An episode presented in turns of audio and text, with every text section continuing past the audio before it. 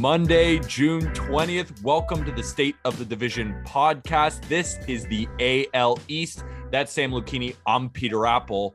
But first, let's wish all the fathers a happy Father's Day out there. We are currently recording on Father's Day, and I also want to shout out all the moms doing the job of the father on this Father's Day. So, wishing you guys all the best, sending all the love possible. But we're talking the AL East. Sam, we got a lot of teams to talk about, but then again, we are Yankee fans, but we try and keep the Yankee bias out of it, of course. But sometimes it's hard to when they are clearly the best team in baseball. And that's not a joke as a Yankee fan. That's just the reality of the fact of the situation. They are 49 and 16. They're currently playing the Blue Jays right now. You're wearing a Yankee hat.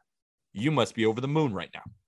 I feel incredible, and I know you do too. And I just talked about a pre-show with you. At this point, it's kind of like more likely that your house catches on fire than they lose game. With me saying that at this point, they probably will lose this game just because I'm out here jinxing it. So, yeah. but yeah, it's incredible. They're the best team in baseball by a country mile. I think it's what like a six-game differential between us and the Mets. So they're very fun right now. And like you said before pre-show, this is the best Yankees team we've probably ever seen in our lifetimes, Peter because I'm 24. You're how old? 22? 22. 22. You know, give us some credit. We haven't been alive that long. We were very young during the 90s. And of course, we th- saw them in 2009 take home a championship. But currently, right now, it's hard not to say that they're the this is the best product that we've ever seen, considering through this amount of games around what is it about 65 games? They have the fifth best record since 1901 of all time through the first 65 games. But the great thing about the AL East is it's not just the Yankees. We have three other teams that are going to be in the playoff hunt, as well as the Orioles, who aren't as bad as a lot of people thought they would. And the Orioles are in the toughest division in baseball, and they're still doing just fine. So let's start with the New York Yankees. I know we kind of gave them a lot of hype going into it, but they are 49 and 16. They are 12 games above the Toronto Blue Jays in second place. They have a plus 144 run differential, which is by far the best in baseball, of almost 30 runs more than the Los Angeles Dodgers. And they have won nine out of their last 10 or just nine in a row give us a little bit of a preview. Who's been the best of the week? Who's been the worst of the week? Because right now they're playing the Blue Jays. They swept the Rays, and this was supposed to be their prove it stretch, right? I think they're proving it pretty well. Yeah, so we've kind of been told the entire season that the Yankees have to play a good team. We played the Orioles 13 times. You got to play the rest of the division, that kind of stuff. We've only seen the Red Sox three times. It was the first series at the beginning of the season. So, and now we're on this little tough stretch. With Tampa Bay, it's like how great is Tampa Bay now? We'll get into them later, but we ended up sweeping Tampa Bay, took two out of three from Toronto. They're obviously playing right now, and we still won that series. But listen, Pete, at the beginning of the year, there was one guy that was electric for this team outside of Aaron Judge, and his name is Anthony Rizzo. This week as well was incredible. Put up a 282 WRC plus, hit the walk-off home run on Thursday against Tampa Bay, which was electric. I didn't think we were going to win that game, mm-hmm. but shout out to Anthony Rizzo for making it happen on Thursday night. And he's been electric this week. And, you know, my love for Luke Voit is now slowly starting to go as he's now in San Diego. But Anthony Rizzo is the real deal. And there's one other guy that I do want to shout out. And if you guys are familiar with my content, you know I hate this guy. I absolutely hate this guy. I hated him when he came over. But now he's here and he's kind of matching a little bit. Joey Gallo had a 130 WRC plus last week. So he started getting hot and he started to crush the ball a little bit, Peter he's starting to play a little bit well. The problem is there are so many at bats where he just looks lost up there. But then you see a ball gets left over the plate and he crushes it 460 feet. That's the allure of Joey Gallo. And of course, my thing also with Joey Gallo is I mean, we watch Yankee baseball every day. He's not the fielder I think he was advertised as. I mean, right now he's ranking the ninth percentile of outs above average. This is not the perennial gold glove caliber, amazing fielder that was promised. But I do think that he's going to improve. And I just, not only on defense, but on offense too, I think he's finally settling in. It'll just be interesting to see if he's on this team come the deadline because we could see some weird moves. Maybe he just needs a change of scenery. A player I really want to shout out is Jameson Taillon because you know, a lot of people in the Yankees rotation get a lot of love, and for good reason. I mean, Gerrit Cole, say what you want, but he's still electric. He's still Gerrit Cole. Nestor Cortes deserves all the love and attention in the world because he has an ERA under two and he's just straight up electric. And he might start the All Star game as the starting pitcher. Probably not, but has a shot. Um, you know, Sevy's been great. It's clear. And Monty's always been solid. But this guy, Jameson Taillon's got the second best ERA on the Yankees at 2.70 of the starting pitchers. He has been phenomenal this year with his command. His velo looks great. He just looks poised on the mound. This is the best Jameson Taillon product that he may have that he may deliver in his entire career because he's always been a good pitcher with the Pirates, then came over to the Yankees. We're seeing Roansy Contreras. He's the guy who we traded over, and Canaan Smith-Njigba also on the Pirates. But Jameson Taillon, at least that deal, it seemed like the Pirates might have won it in the beginning, but now Jameson Taillon is proving he really is that dude on the mound it is the magic of Matt Blake, isn't it? We've seen so many guys come over to this rotation and even the bullpen and have had massive success after working with Matt Blake. We already talked about Nestor, like you said. Montgomery's always been a solid starting pitcher, but Jameson Taillon has come over, been probably the most consistent starter we've had. Hasn't really had a huge blow up. He had the perfect game bid just a couple weeks ago. So he has been incredible this season, and it is such a testament to how great Matt Blake is at his job. He's done a fantastic job with that staff and the rotation or the relievers. Um, one guy that I do want to shout out though hasn't gotten a ton of run this year, but when his name has been called, he's been incredible. And it's not Clay Holmes, it's not the reliever you think I'm going to talk about. It's Wandy Peralta, who throws that changeup 60% of the time. It's insane how much he throws that changeup. But Wednesday night against Tampa Bay, we had the McClanahan Cortes matchup, the all star starter thing, right? Nestor ends up winning that match. McClanahan gets beat up just a little bit.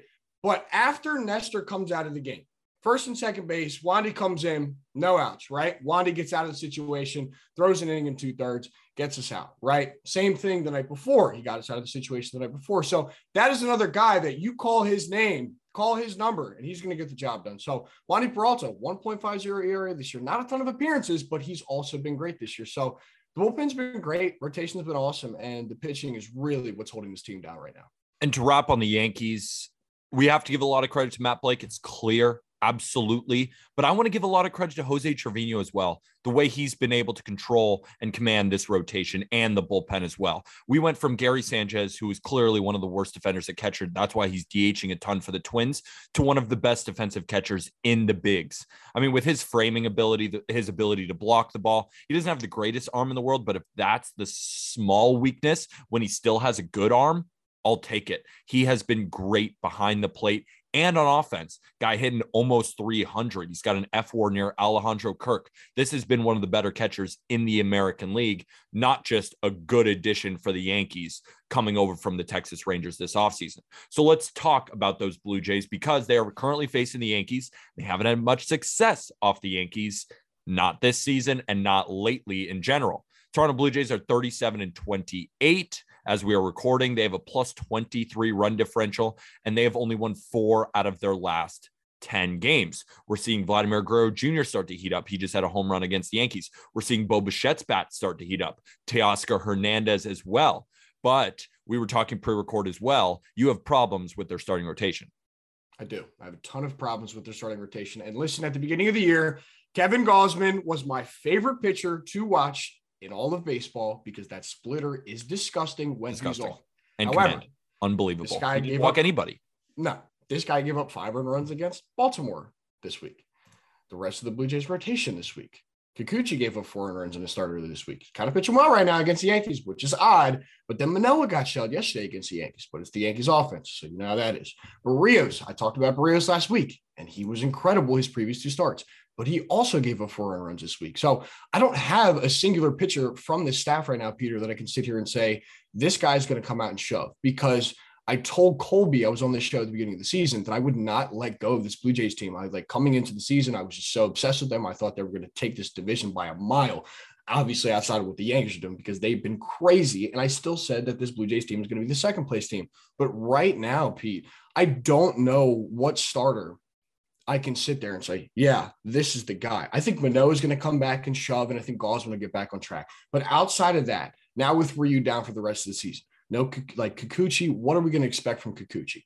Like, and Berrios, I don't know. I don't know so what to get from this guy. This, um, this is the team weird. that this is the team that needs to deal for a starter at the deadline. They yes, should be calling up the Oakland A's and say, how do we get Frankie Montas? They should be calling up the Cincinnati Reds and saying, how do we get Luis Castillo? Or Tyler Mahle. They should be calling up the Arizona Diamondbacks. How can we get Merrill Kelly? How can we possibly get Zach Gallen? Probably not. But how could we? They right. need to be on the forefront of this because that is their glaring weakness. What if I told you, Sam, that 65 games in, if I told you at the beginning of the season with our concerns about the Red Sox pitching, not only in the starting rotation without Chris Sale, but also in the bullpen, right? With Garrett Whitlock moving to the starting rotation, what are they going to do in the bullpen? The Blue Jays have allowed more runs this season than the Boston Red Sox. That's just a fact. I did not expect that. No, not at all. Not at um, all. That's how bad. Sorry. That's how bad the Blue Jays pitching has been. And yeah. I think I've heard Kevin Gausman is tipping pitches. Mm. That's what I've heard. Mm. Players can they're seeing what's coming right now. And Kevin Gausman is also a player who, with the Giants last year, had this amazing first half, looked like the best pitcher in baseball, then fell off a cliff in the second half. He has yet to put together two incredible halves. Is that half starting sooner? Is he just tipping pitches right now? Is it something else that we haven't mentioned? We aren't totally sure, but Kevin Gausman has not looked like the Kevin Gausman that he was earlier in the year. He just has not, not. even close. And it sucks to see because he was so fun to watch at the beginning of the year. Um, one thing I do want to tap on before we move on to the next team, Vladimir Guerrero Jr. is starting to get hot. Yeah. Which is great for the Toronto Blue Jays. So, beginning of the season, we saw the three homer game against the Yankees earlier in the year, and that was electric. That was the one where the ball went off Aaron Hicks's glove, and that was fun. But after that, we haven't really seen this brilliance that we saw from him last season, right? Like top five player in all of baseball kind of thing. Was really only hovering around a 130 WRC plus last year. He's starting to heat up. He he's this today hit his third bomb of the week, which is crazy. So that's good for them. Like you mentioned with Bichette, he's finally starting to get hot.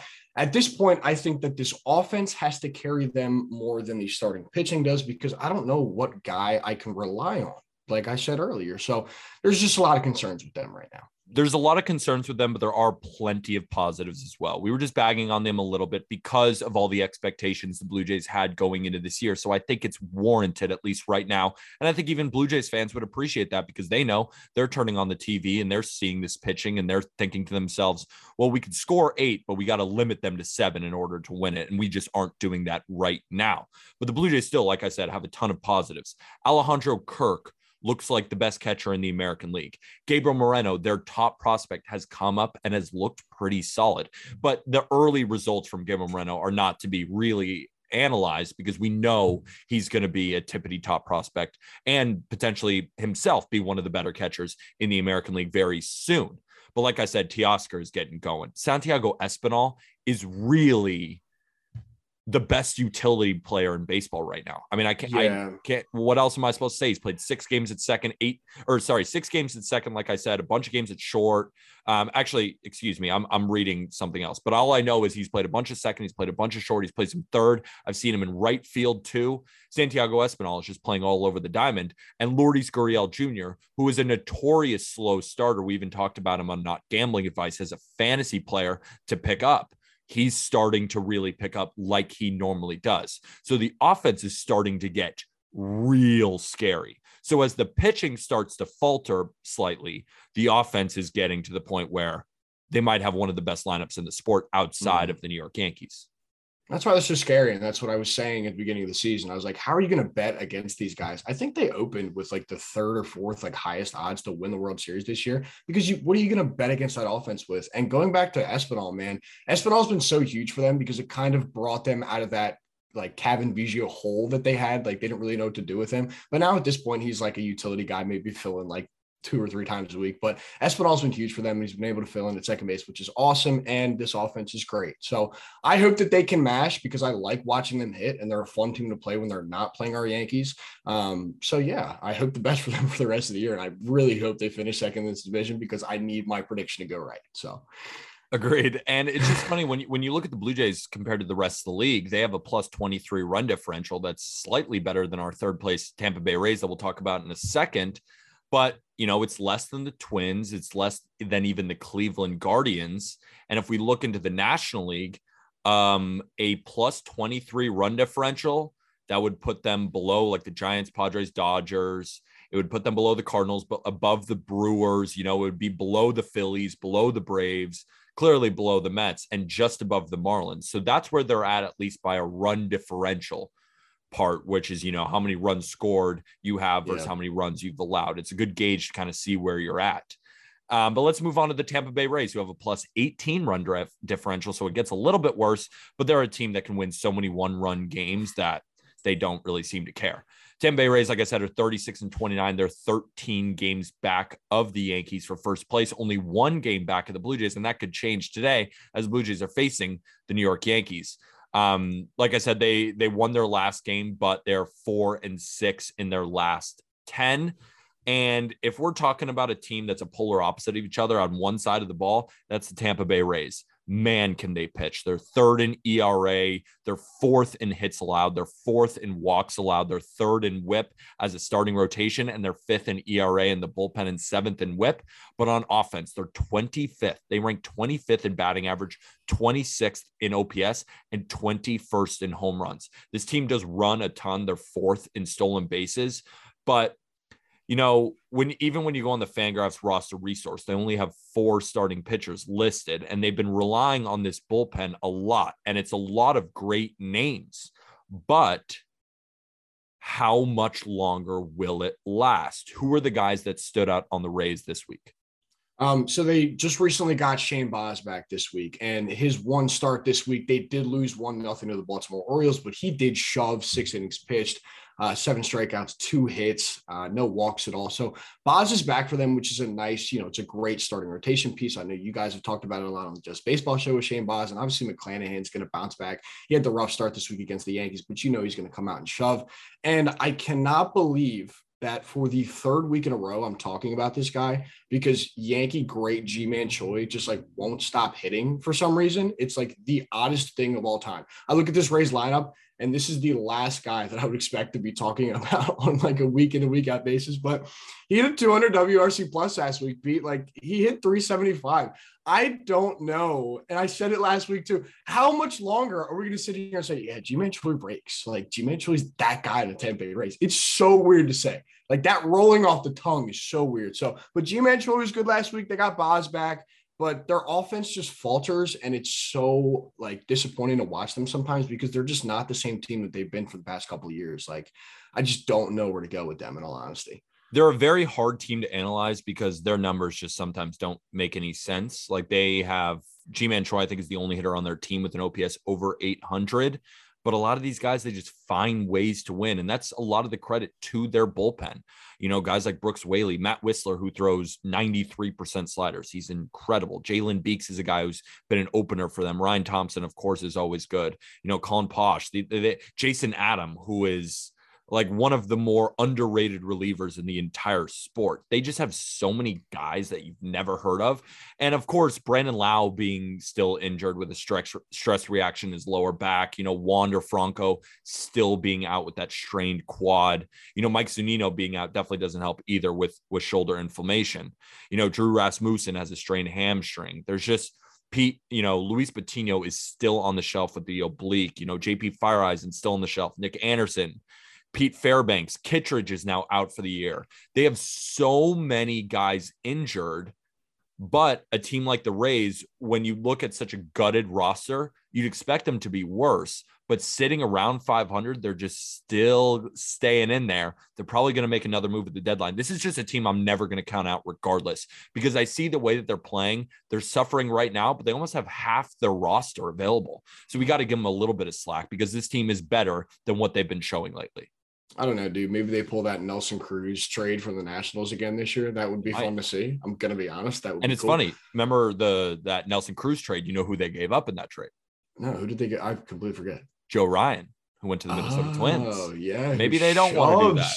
Who maybe, shoves? He shoves. Oh, so ah, maybe dude. they don't want to do that. Or, you know, yeah. I mean, of course, with the Rays, you can't look at one deal and say maybe they don't right. want to do that anymore. But maybe they'd be less inclined to trade a young starting pitcher with all this talent for an aging 40 year old DH. Yeah. Just, and he, if I'm not mistaken, he hasn't been incredible this year, right? Like he, he's kind of fallen off. Getting better. He? He's getting better yeah, he's with getting the Nats. Okay. Yeah, he's, yeah. Hit, he's hit much better lately. Um, okay. So anything else on the Rays before we move on to the Boston Red Sox? Yeah, I mean the only thing that I have on the Rays is Lowe and Franco are uh, like ramping up their rehabs, which is good, so they'll be back soon. But uh, I do want to ask you before we move on to the Red Sox, if you right now at the end of the season, like who is going to be the better team at the end of the year? Do you think it's going to be Toronto or do you think it's going to be Tampa? See, I still think I I think Tampa's going to win the World Series or not win the World Series, but oh. face the Dodgers in the World Series. That was my preseason really? pick. That was my preseason pick. Had Dodgers Rays. Now the Yankees look like they're going to make it there. We'll see though. Anything good, can happen. Anything can happen, of course. But my thinking here with the Rays is I think they're going to get healthier, and I still think that they're going to be there at the end. Well, the Blue Jays, you know, the Rays have continued to prove that they're going to be there at the end. The Blue Jays haven't proved it yet. So for me, I'm sticking with the Rays until the Blue Jays prove it. And I think that's yeah. Fair. I like it because of the pitching. That's like kind of the bottom line. If you're like you're in playoff series, you got to take Tampa, right? Because they can pitch, Toronto can hit, but realistically, pitching is going to win you a playoff series instead of your potent offense. We've seen that with the Yankees so many times, right? And we, so I'm with you. And we mm-hmm. talk about how bad this Rays offense is, right? They're so, so bad. You know, they've scored the least amount of runs in the American League East, even less than the Orioles but it's not like they're a far cry off the Blue Jays. They've scored 25 less runs than the Blue Jays. And they're not healthy. And they're not they're healthy. They don't have Wander or Lowe. Their two best bats in Wander and Lowe. So and Mike Zunino gives them a ton of power in the lineup too. Whether he's yeah, actually he good or not, he at least gives them power. And he started slow this year, Pete, with Zunino, but I think he's going to come back and he'll get hot at some point. You know what I mean? You know he's going to mash. So yeah, I'm with you right there with the Rays thing. I think that is probably the second place team. However, I do have a little bit of a stretch on the Red Sox, which we're going to move to. So let's talk about them. Let's talk Red Sox. The Red Sox are currently 35 and 31. They are 14 and a half back from the Yankees, but they're only two and a half back from the Blue Jays. Um, they have a plus 45 run differential. So if you're just looking at run differential, they're the second best team in, the, in this division. And they just lost, but they've won six out of their last 10 games. And the big thing about the Red Sox, I think, is that their starting pitching just has been better in general. We've seen Nick Pivetta take a huge leap from his early struggles in the season so far. We're seeing a guy like Chris Sale start to get closer and closer to returning, but also Garrett Whitlock continues to put in just good start after good start. But unfortunately, now he's now dealing with hip inflammation. So that's something that the Red Sox will have to monitor. And now when we look at the Red Sox rotation, you know, it's Nick Pivetta, Josh Winkowski, Rich Hill, and Michael Wacha. Michael Wacha just continues to impress, and Rich Hill is a bit inconsistent, but the pitching hasn't been, you know, that bad where it's killing them. They're 15th in ERA as in the bullpen, and they're sixth in ERA as a staff which is crazy to me. But still, I think the story of the Red Sox has to be the offense. It's funny, Jarren Duran deserves a lot more run than he's been getting. He continually bounces up between AAA and the bigs. He leads off for him. You know, I think he's ready now. And we see Rafael Devers still being one of the best left handed hitters in the entire sport. JD Martinez might win a batting title, and Xander Bogaerts just can't be stopped. That's the key. But we've seen Trevor Story and Alex Verdugo start to play better now. I said at the beginning of the season, you just can't count the Red Sox out. You just can't do it. They are too good of a team. They're too well run. Their manager, Alex Cora, is one of the best managers in the sport. They're going to figure it out, and they're finally starting to do so. Plus 45 run differential, 65 games in. By that stat, they're the second best team in the AL East. This is just such a loaded division, and the Red Sox are starting to get hot. That is not a good sign for the rest of baseball we all knew that they could hit. And we've been saying this for such a long time after that slow start. You know what I mean? Obviously, we enjoyed it because it was fun for us because we don't like the Red Sox. But deep down, we all know that they can mash. And they mashed last year and they've been mashing all year this year. Like you said, we're starting to see Story get a little bit hotter. Not great, but he's starting to get a little bit hotter. And that trio of JD, Bogaerts, and Devers, they just straight flat out rake. Like Devers is handing it an MVP campaign at this point. He's been incredible. Uh, Bogaerts is gearing up for his move to Los Angeles to my Angels, which is fun. Um, and JD just mashes. So with this Red Sox team, Pete, I'm going to go on record right now. And given how the division is panning out right now, I think what's Toronto at 37, 37 wins at second 37 place, and right? 28. Right. Okay, They're so, playing the Yankees right now. So it might be the right. 37 and 29 or 38 and 28. We'll see. But right now, as we're recording, yeah. All right, well, it's three to two Yankees right now because Josh Donaldson pissed on a ball. So I'm going to go with they lose that game. So my thinking right here with the AL East is I think the Boston Red Sox are the second place team in this division. I just think that this offense is too electric. And mm. what we've seen out of this starting rotation has been great. And this is another team that I think Pete can go out and get a starter at the deadline. I think they could add to the they could add to the rotation. They could add to the bullpen because that's another area that they definitely need to add in with that bullpen. So I think the Boston Red Sox are going to end up being the second place team in this division. And I don't think, like, I just, I don't think that Tampa or Toronto is better than this team right now. I just, I don't think it. I think that's totally fair. I think that's totally fair with what you're saying because when we're talking about a playoff series, I mean, the Red Sox can bang with the Blue Jays, at least yeah. on offense. Like that's, there's no doubt there. But when we're going into a playoff series and we have Chris Sale, Garrett Whitlock, and, you know, Nate Eovaldi, who's dealing with some lower back inflammation, and Nick Pivetta, I mean, this rotation can compete with the Blue Jays rotation. And if we're looking at bullpens, at least if we're just looking at performance so far, they're not that far off from each other. So that take, I, I, I don't hate that take at all. And they're so close anyway. I mean, and you know that the Red Sox are going to make some moves at the deadline too. So it's funny right now, if we're looking at just percentages of these teams to make the division, according to Fangraphs, the Yankees have a 100% chance of making the playoffs and a 94.5% chance of winning the division. Blue Jays are at 4.8, Rays 0.3, Red Sox 0.4% chance to win the division. And in just in making the playoffs, Blue Jays are at 95%, Rays are at 60, Red Sox are at 57%. So according to Fangraphs, they think that all four of these teams are going to make the playoffs. It's just a matter of what order they're going to be in because they're all phenomenal. Right. And we talked about it last week. I do think all four teams make these playoffs. All, all four of these teams are too talented enough. And don't get me wrong, we've been banging on Tampa Bay and Toronto today, but dude, they're still really good baseball teams. Like really they will good. make the playoffs. Yeah, like really and it's it's just a testament to how competitive this division is. And it sucks to say, but like if you put one of those teams in like the AL Central, how good are they going to be? You know what I mean? Because the AL Central stinks. Like put them in the NL Central. How is Toronto going to be in the NL Central? Right. So it's so tough to talk about this division like that just because it's so ultra competitive and it's fun. That's the bottom line. Is it's so fun to watch these guys week in and week out because like we're seeing the stretch that the Yankees have right now, which is like they're going on a crazy run. The Orioles are like going through an AL East gauntlet right now, which kind of stinks for them. But you know, everybody's having fun. Um, but yeah, I just I think Boston's a second place team. I just think that they will continue to get better. And another thing that I do want to tap on is what do you think we're going to get out of Chris Sale? Because Chris Sale last year wasn't incredible um, obviously now coming back off of injury again. Do you think he's going to come back and be able to be that ace guy again? Do you think he's going to be a two-three guy? Because like I, Michael Wacha's been incredible, so he might be the ace for the rest of the season for this Red Sox team.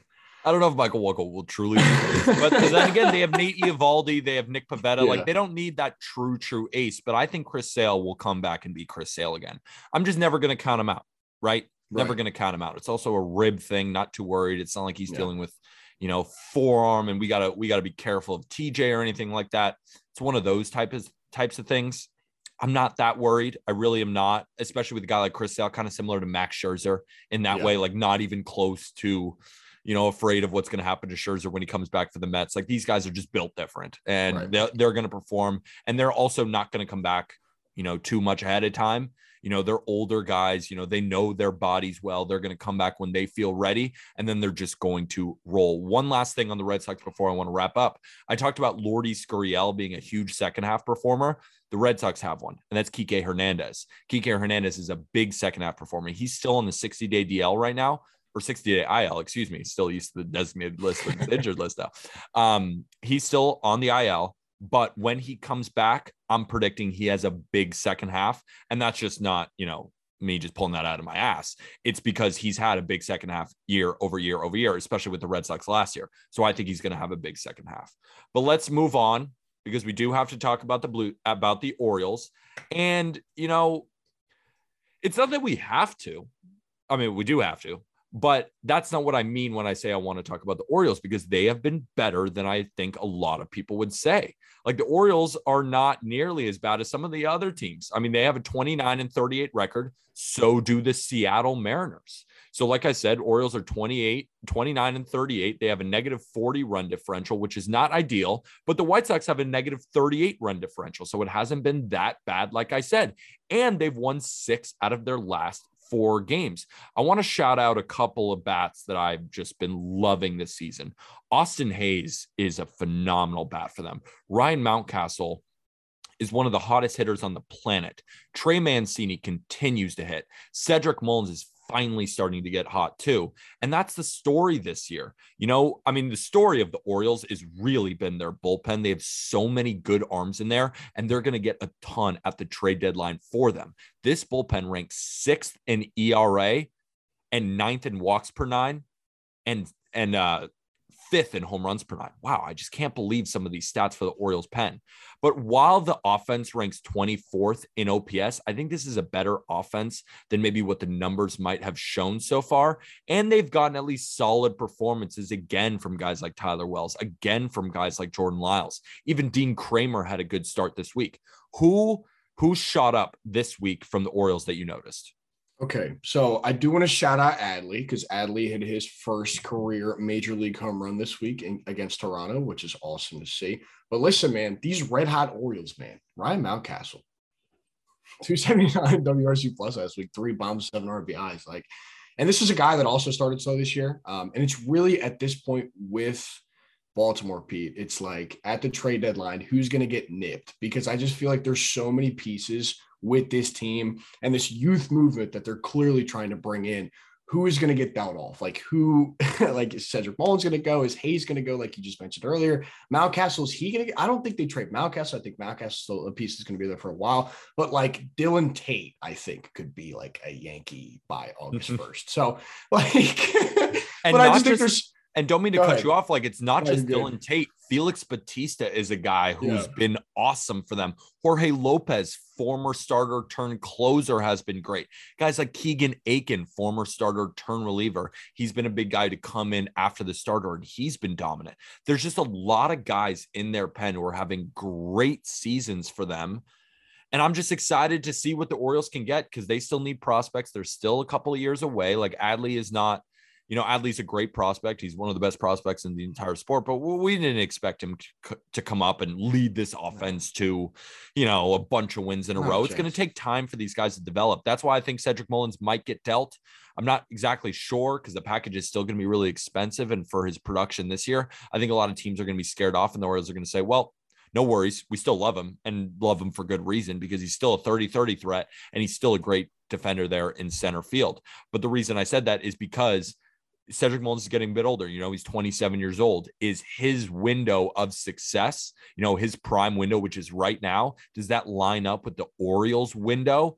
Not really. So that's why I was thinking this could be the biggest offseason that the deadline for them. They can cash in on all these great first half from these relievers and then also get an enormous package in from Cedric Mullins and really start from the ground up with some of these other guys who can really show something because Grayson Rodriguez, their best prospect, out for the year, most likely. Just doesn't seem like this is the year to really get going. That's why I thought Cedric Mullins trade would make sense. But then again, if they don't trade him, it's not a bad thing because he's awesome and he gets to still stay on the Orioles. Yeah, I think they have like a two year window, I think, is when they can really start building out this team. You know what I mean? So, like you said, I think this trade deadline, they are going to ship off a lot, which sucks for Orioles fans. But at the end of the day, we know, and at least I think this team is going to be good in a couple years, right? Like with all this young talent that they have, and if they can nip more prospects from these other teams for these bullpen pieces, like you mentioned, for Cedric Mullins. So we will see. I think they have like a two year window, and I think that there will be a point in time where you know maybe one of these teams falls out one of these four gauntlets you know what i mean that we have at the AL East maybe one of them fall out but there will be a point in time where the Orioles are a competitive baseball team, kind of like what we saw in 2014, 2015 with them. Um, so, yeah, I mean, you just kind of have to look towards the future with this Baltimore Orioles team. And they're fun. They're hot. They beat the Blue Jays 10 to 2. So, there you go. Yeah, it's not like good. and it's not like the Orioles are just faltering off. They, you know, they they've won five out of their last 10 games. This team is still doing a pretty solid job at staying afloat, even in what should be a rebuilding year. So that'll do it for this episode of State of the Division podcast. We just covered the AL East, and we'll be back every single Monday to continue to do so. Keep you updated. Any notes that uh, you didn't get to get in the podcast yet about any of the players or teams before we say goodbye? Yeah, um, Joey Gallo has a higher WRC plus than Trevor Story. So that's an that interesting is, fact of the day. Yankee fans, Red Sox fans, take that one to heart. Like I said, that'll do it for this episode of the State of Division. Stay tuned every day, six days a week for your update on each division in baseball, brought to you by the guys at Just Baseball Media. So, with that, thank you, everybody.